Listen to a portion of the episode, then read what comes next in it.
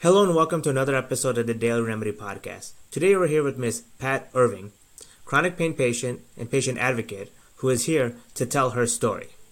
And with that, I'd like to welcome Miss Pat Irving. Thank you so much. Of course. Let's begin by understanding your story. So, Miss Irving, can you begin by telling us a little bit about yourself and your story as a chronic pain patient? Absolutely. Thank you. Um, my background is I'm a registered nurse and I worked for Kaiser Permanente for 40 years in risk, patient safety, and quality. And the reason that's important, as the story goes along, you'll see how my knowledge of how Kaiser works has both helped me and hindered me with, with my chronic pain. Sure. So let's start from the beginning. Talk about when you first became a chronic pain patient and what the story is around that. Okay.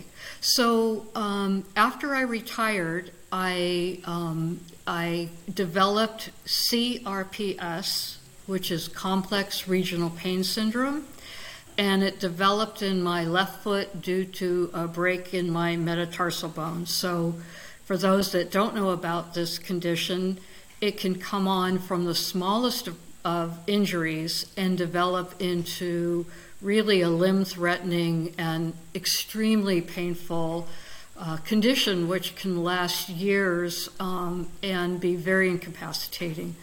I was very fortunate that I was close to a pain center that had an interventional anesthesiologist who was able to help me get control of that pain um, but it took almost three years, and that was when I was first started on pain medication, specifically oxycodone.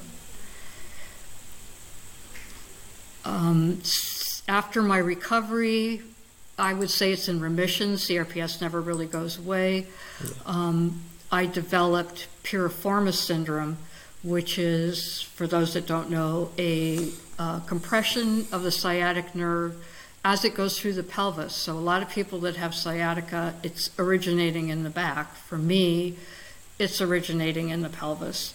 And um, again, um, it's extremely painful, prohibited me from driving, um, and I had lowered myself from oxycodone down to Norco, but when this piriformis syndrome was developing. But in order for me to do anything, such as drive from where we lived up to see my son, my son is disabled, and so he can't come see us. We needed to go see him. The car ride was extremely painful, and it, it there was no way to do it without the pain medicine. So I've remained on the pain medicine um, since that time. Certainly, and thank you for sharing that story before we be, before we continue, let me summarize a few things that I think are important for the audience to understand. One, you have medical training, you are a nurse. Uh, two, your clinical condition was progressively worsening. As you were developing these syndromes, as defined in pain management lexicon, your pain was worsening and growing more complex, let's say. At the same time, as what I'm understanding, you try to taper yourself down from the pain medications that you are taking. You had mentioned high dose opioids to low dose opioids, but at some point that wasn't quite working. So, my question to you would be one, why did you feel the need to lower yourself from higher dose opioids to lower dose opioids as your condition was worsening? And at what point did you realize that these tapering efforts were not helping? That's a really good question. Um, I did have some very, very good Kaiser physicians at that time, and they were wise enough to, you know, just alert me if you can get down on your dose, you know, that's a helpful thing, and let's look at alternatives, which I am very open to. You know, let's try physical therapy, which I did, yeah. and the nerve blocking. Um, so the lowering was an attempt to kind of balance that. As the pain continued, I was not entirely successful, um, and understandably, and that's and I still remain on the pain medication to this day because the conditions that I have um, prohibit me from leading a full life, going my husband is in early stage dementia so i'm trying to be active to take care of him. He has dementia. My son has me-cfs so he is permanently disabled with chronic fatigue syndrome. Um, i do i'm not the caregiver but i want to go see him and be with my son and the only way to do that is to have not be in excruciating pain, to not yeah. have that pain. So I have some mobility um, and some bandwidth, for lack of another word, to go do the things that it's important for a mother to do and as a wife to do to take care of my husband who has dementia. Hmm. So um, and let's it, um. It, go ahead. Let's parse this out a little bit and maybe talk about your experiences with your physicians, you seem to have a positive experience with your physicians. Were there ever times when you needed additional pain medications and were they receptive? How were those conversations going? Okay. So, so um, this is a time I think to transition, let me know, to the next part of my story, which is we moved from where I had very supportive physicians. We just moved last September, um, which of course in itself was was a big ordeal to move yeah. from where we were. We moved up to be close to my son. That was the whole okay. purpose in moving. Um, so that I wouldn't have to have that long drive. I could be closer to him and see him. Um, we were in a house no more than three months when my new primary care physician said that I was to be mandatorily tapered off my Norco. No control, no input. We had I we hadn't even unpacked. I didn't even know where my toothbrush was. The house was a complete disaster. My husband is more confused than ever because we knew when we moved it would cause a disruption on him, but we yeah. wanted to be close to my son. Um, and I begged her not to do it, and she said, I have no choice. She said, and I found out later this was not true, the CDC is making me do it. And I know enough about regulations to know the CDC doesn't make you do anything. They're guidelines. Um, long story short, and then I'll let you ask questions. It was two weeks before Christmas. We were just in our house, and they started tapering my meds against my will. No wow. Input. Um, I'm very sorry. I'm I, am just I'm very sorry to hear what you had to go through, and, and it's just another added stress with everything you're going in the moving, your family situation. So, uh, thank you for sharing that because that's not easy to talk about. I, I wanna I wanna break this moment down into more detail because I think it's a very common occurrence for so many chronic pain patients. So, l- let me just set the stage. Um, as, as a nurse, I'm sure you had the medical records, you had the test, test studies, the imaging studies, other blood work, you presented all of that to your new primary care physician, and it almost felt like it was for naught. Like, uh, talk a little bit about how you tried to justify your clinical condition and how it was perceived in the mind of your new primary care physician. I, I want to I want to understand that dynamic in granular detail. It, this was, uh, as a nurse, very fascinating. So the first time that I saw her was in late September. I made sure that we got in. I knew how important it was to get set with a primary, um, especially at Kaiser. So I, my, it was pretty er, soon after we had moved. And at the first visit, She was ext- extremely supportive. Um, there was no indication that she was going to alter the medications that I was on. She understood that I had piriformis syndrome. She understood my history of CRPS. Um, I'm also struggling with bursitis, which is not life threatening, but certainly an added, you know, discomfort to all the yeah. pain I was having. She was extremely, extremely supportive. Suddenly, and this is the interesting part of the story, out of nowhere, in October, she said, Pat, I am so sorry, you're not going to like me anymore. And I said, because I like her a lot, a lot, and a lot. And I said, why? Why what? She goes, I'm going to have to take you off your Norco. And I said, out of the blue.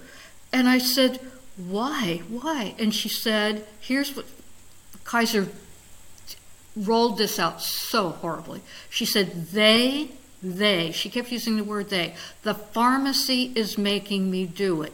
They are making me do it. And as a nurse, I'm thinking, Dr. Joshi, I'm thinking, how can the pharmacist make you, the physician, do anything? It made absolutely no sense. You're the doctor. I'm the patient. You've already, she'd accepted me as a new patient. She'd accepted me knowing that I was on Norco. She'd already said she'd do a renewal, and now she's telling me the pharmacist will not let her give these meds. I was very confused and asked for her to get clarification. And she came back and she said, I will lose my license if I continue to prescribe you meds. And I said, I, I, I have a license. I know what that means to you. I understand, but please don't, please, I want to continue to care for my husband and I want to continue to care for my son. And she said, Pat, I am powerless. I cannot intervene. Wow. Your taper will start in two weeks. Period. End of story. No risk benefit discussion. There's risks of going off of long term opioid therapy. I've been on opioid therapy for over 10 years, almost 11 years. There are known documented scientific risks. No risk benefit discussion, no agreement, no could I wait uh, here oh and this is critical. I begged her, could I please wait till I get psychological support for my husband? And for myself. My husband has dementia. And I am very afraid to be, which is a natural reaction, to be going off of this medication. And she said, no, you cannot wait to get psychotherapy. You cannot wait. You are going on in two weeks. No, I had the the pro the protocol. They call it the protocol comes with no support, no psychologist, no physical therapy, no pain management, no consideration that you might be ter- taken care of. I have friends. So Kaiser has done this to hundreds of patients. Hundreds of patients have been given a two week notice. I have a friend, I have two friends, very close friends. One is 82 years old. She's bedbound. She has diabetes, and she got two weeks' notice that she was going to be taken off her meds. My other friend is in her 70s. She just lost her husband. She's widowed. She lives by herself. She has post cancer. And Kaiser at, gave her two weeks' notice and took her off her meds. These patients are Was suffering. this all happening at the same time? Yes. Yes, it's all. So all in kind of the the fall of 2022. Yes, yes, yes. Um, and uh, I don't know if you want me to go into it now. I did not. No, please do. Fact- please do. I did not accept the fact that it was the CDC. I kept telling her, "You're not. They're giving you," and I could tell she believed it. My, I still like this doctor. yeah. I don't know how, but I still like this doctor. I said, They're lying to you. It is not the CDC. Please listen to me. And she said, I don't know what to do. I don't know who's behind this. So I said, Fine. Let me see if I can find out. with my 40 years of experience at Kaiser at national leadership. Let me see if I can find what's going on. So I started asking around. I did put in a grievance with Kaiser. I started doing some research, and what I got back collaborated. What I got back both in my research and from talking to the CEO's office. I did not talk to the CEO, I talked to an executive liaison.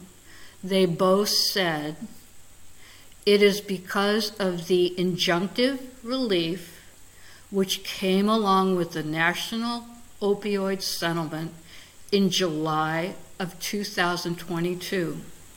Because of this settlement, the distributors are now required to tighten their grip on the pharmacies. They are, they are required to specifically look at suspicious orders, red flags, in an even more concentrated way. When you say those terms, people think of, oh, that's the DEA.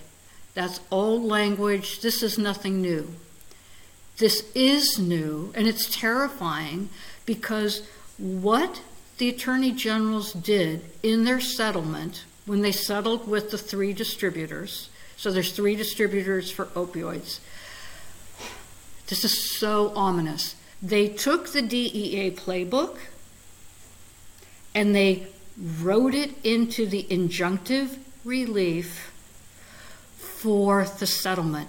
So when the three distributors signed off, yes, we agree we lost this settlement with you, the attorney generals, they agreed to follow all of these rules every time with every prescription or every pharmacy across the United States.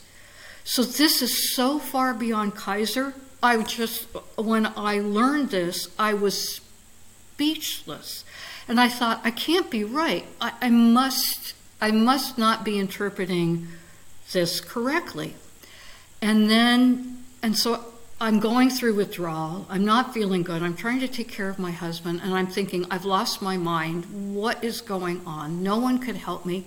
And in December, I saw an article in Reuters that was just it was just like it's it saved me from thinking I was going crazy. In the Reuters article, which I will be happy to share with people, the investigatory journalist found exactly what I found. And he disclosed in this injunction are all these red flags, all these suspicious orders, all these cutbacks so that when patients are now telling you, why can't I pay cash anymore? Why can I not get, uh, oh, here, let me give you a perfect example. Why can't I get a, my doctor has ordered a stimulant with an anti anxiety med.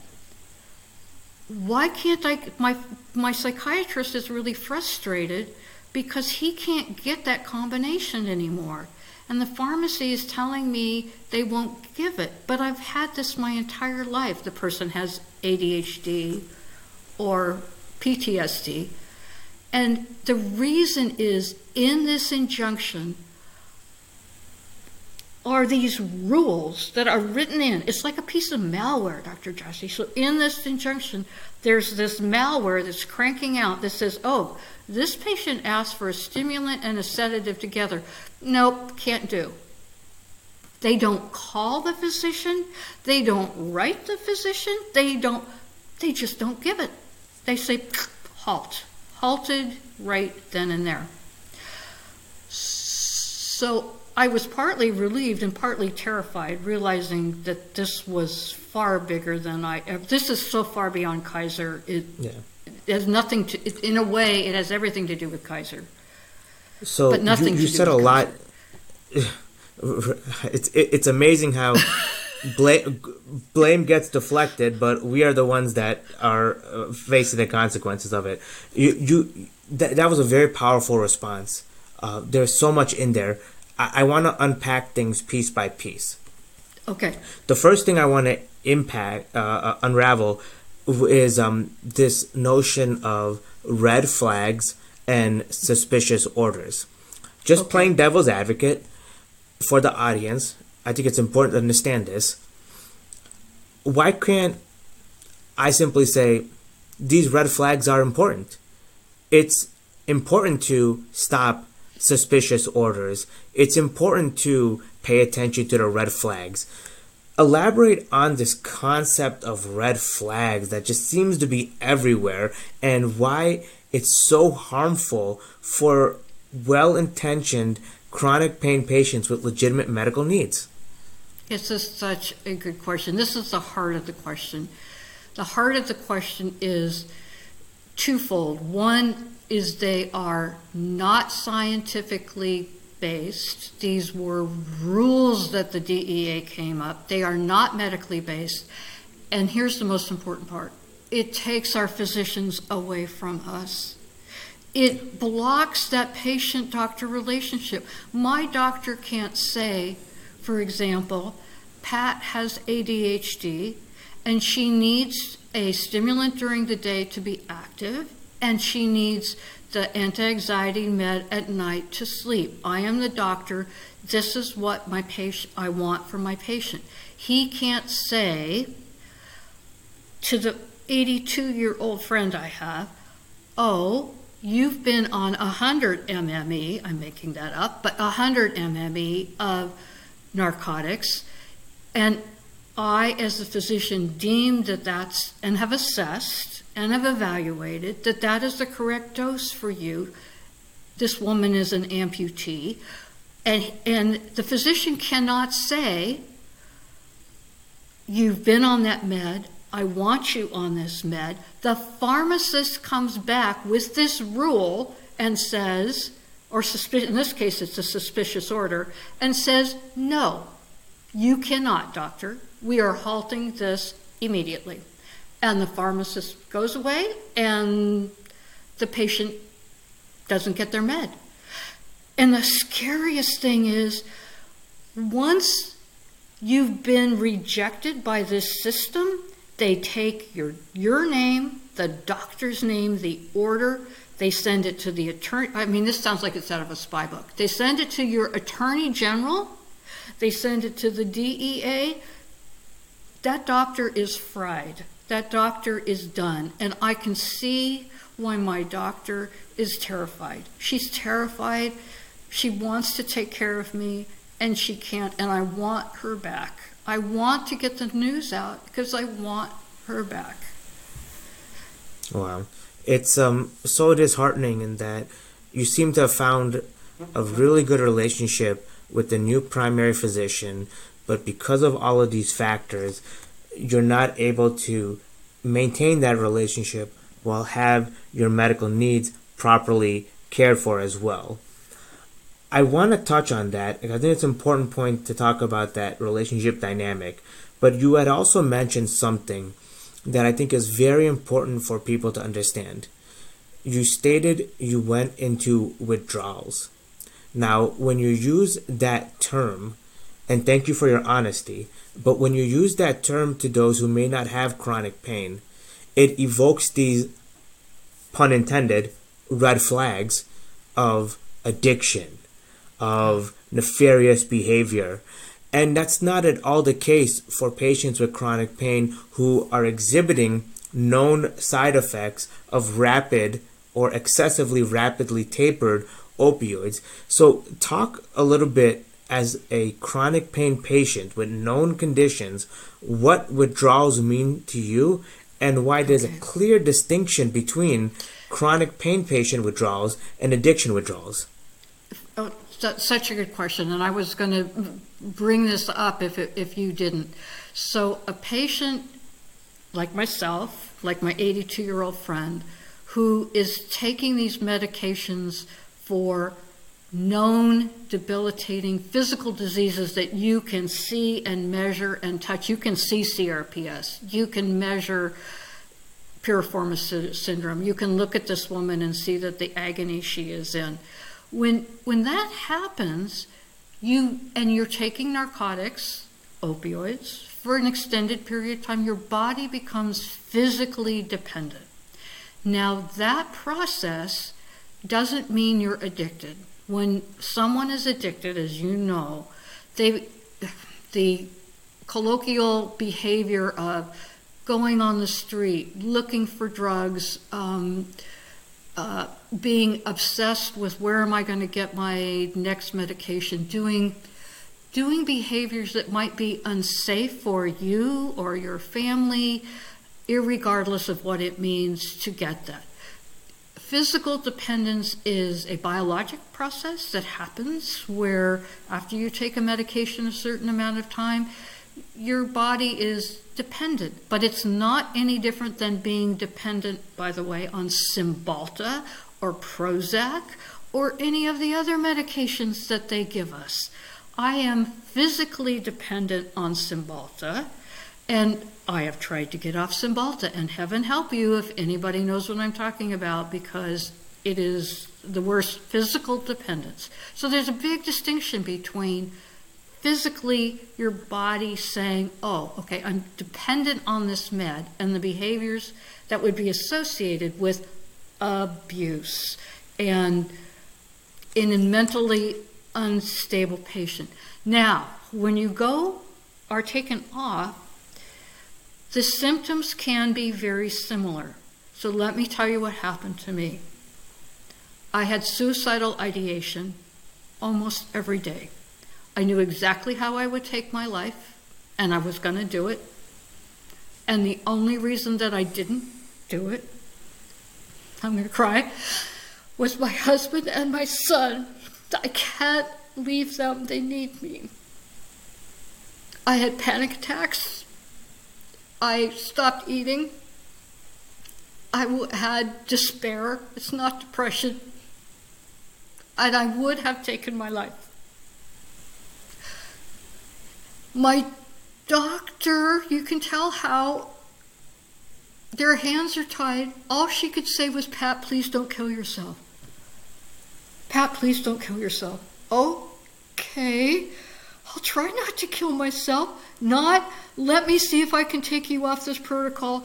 Not, what can I do? Can I get you into a treatment program? Not, no, please don't kill yourself. Okay, I'll try. I, I, if it weren't for my husband and my son, I would not be here.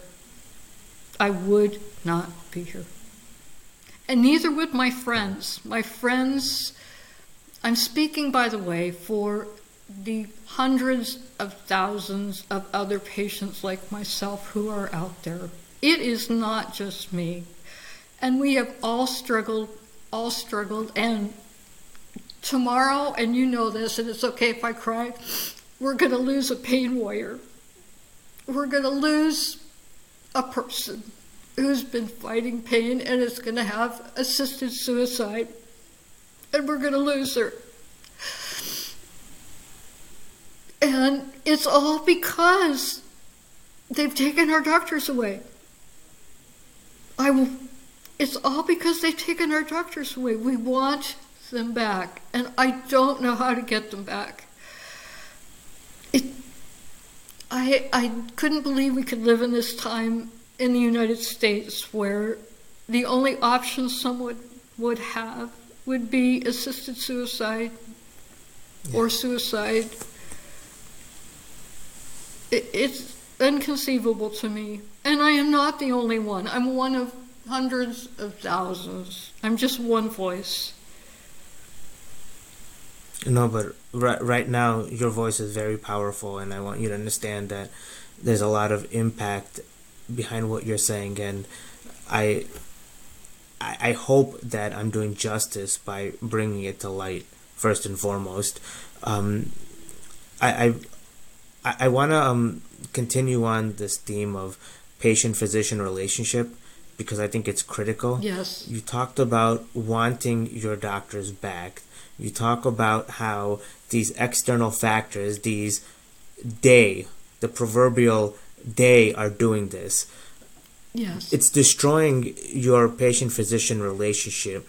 Talk about how these policies, these guidelines, these litigations are affecting your day to day experiences with your physician. Talk about the time before and what it is now and the emotions you go through now seeing your physician versus what it was like before.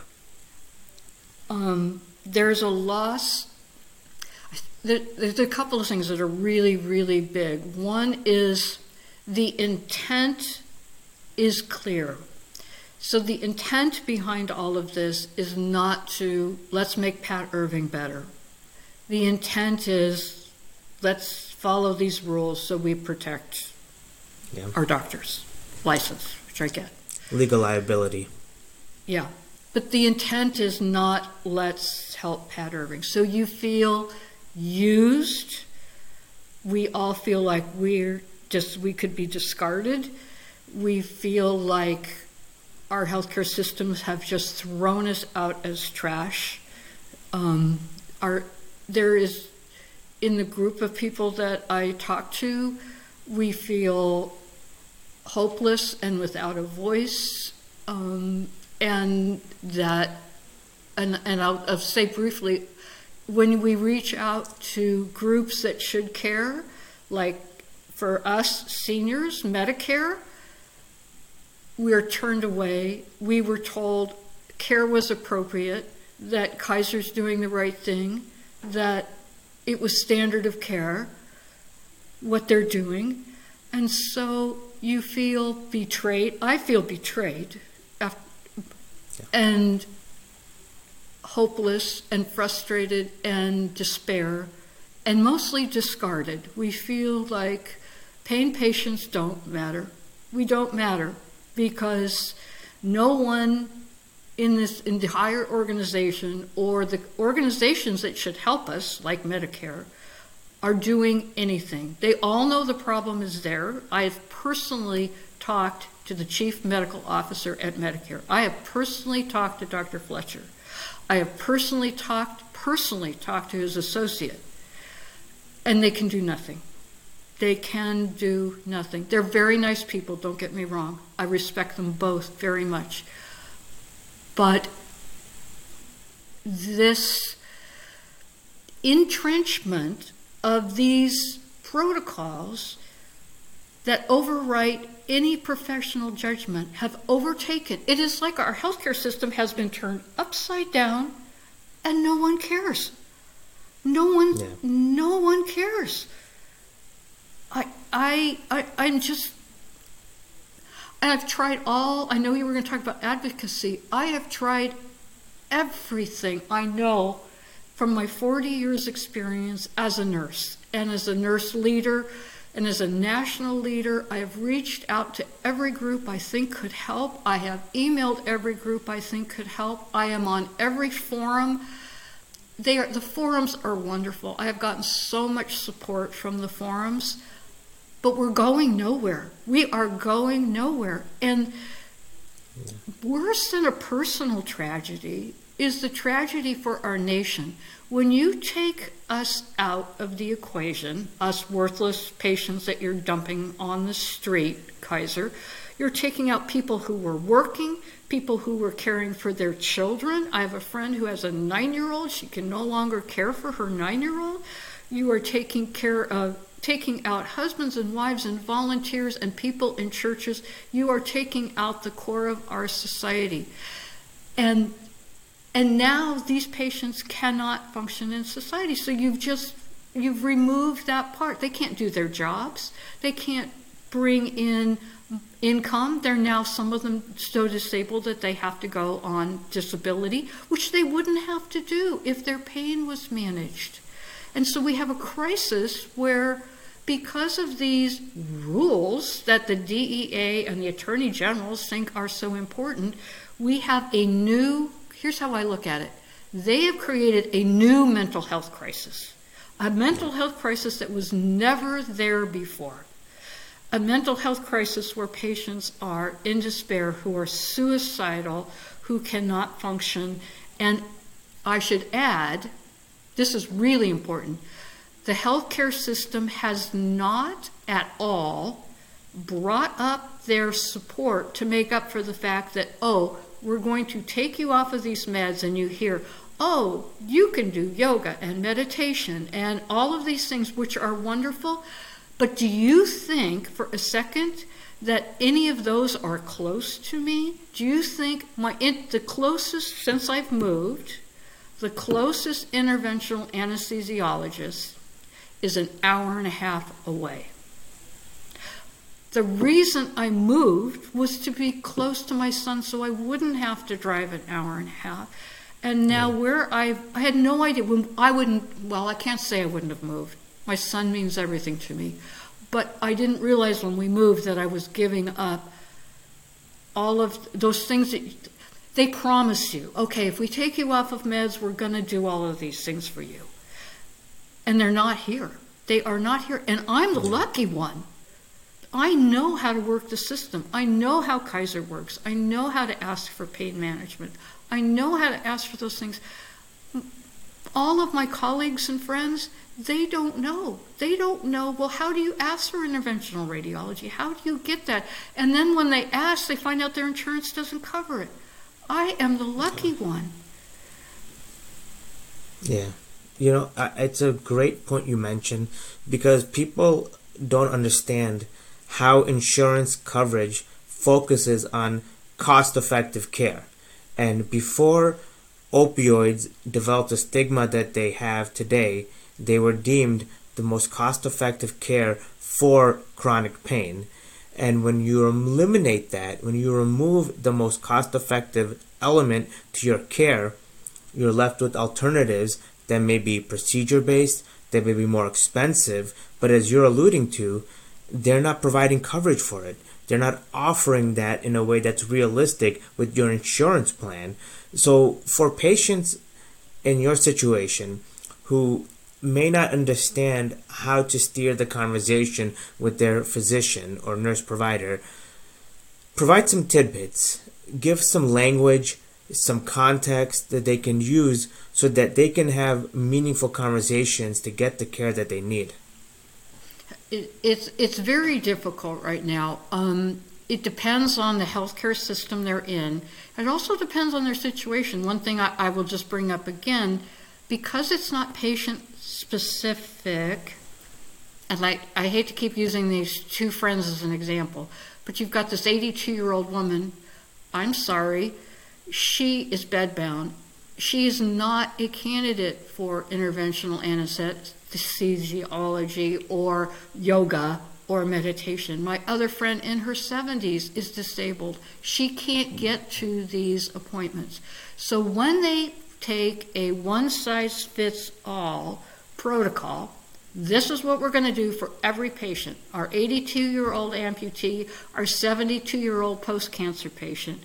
And you're going to run that across the board these patients, even if they wanted to, couldn't access the help that they need.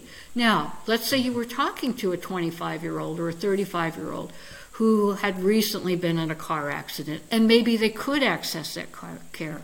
Then it requires a conversation where, and it's very difficult in today's world, where you you have to be your own advocate, where you have to say, "This is the situation that I see." And in my research, I have read that this procedure could be helpful when if you have an open conversation with your physician and your insurance is willing, you may be able to get that connection. That's possible. But my experience and what I'm seeing out there is that's not happening. The patient, the physician's not going to bring up that procedure, most likely. And if the patient brings it up, then they're, they're seen as, as, as trying to override what that insurance company is willing to do. Um, I, I, wish I had better advice for people other than advocating for yourself, maybe finding a patient advocate. Um, that position does exist. Um, I would highly recommend doing it. They're very expensive, but the, it, if it's your life it, and your quality of life, it can be worth getting a patient advocate. Absolutely. Where could patients find such advocates? Are there online forums or resources that they can use to find those advocates? Yes, absolutely. I would, for any of our our, the patients out there, I would recommend starting with one of the big forums, like the doctor patient forum. Um, it's nationwide, it's very well um, supported. There's experts from all areas. If you ask for something specific, like, could you help me find a patient advocate? They are more than happy to help you do that. If um, if you want to know about a certain law that's coming up that they think has impacted them, they have experts like Dr. Red Lawhern, and he does this amazing amount of research. He can provide background on any number of things. So, if I would say connect with your forums, I have been particularly pleased with the California Doctor Patient Forum.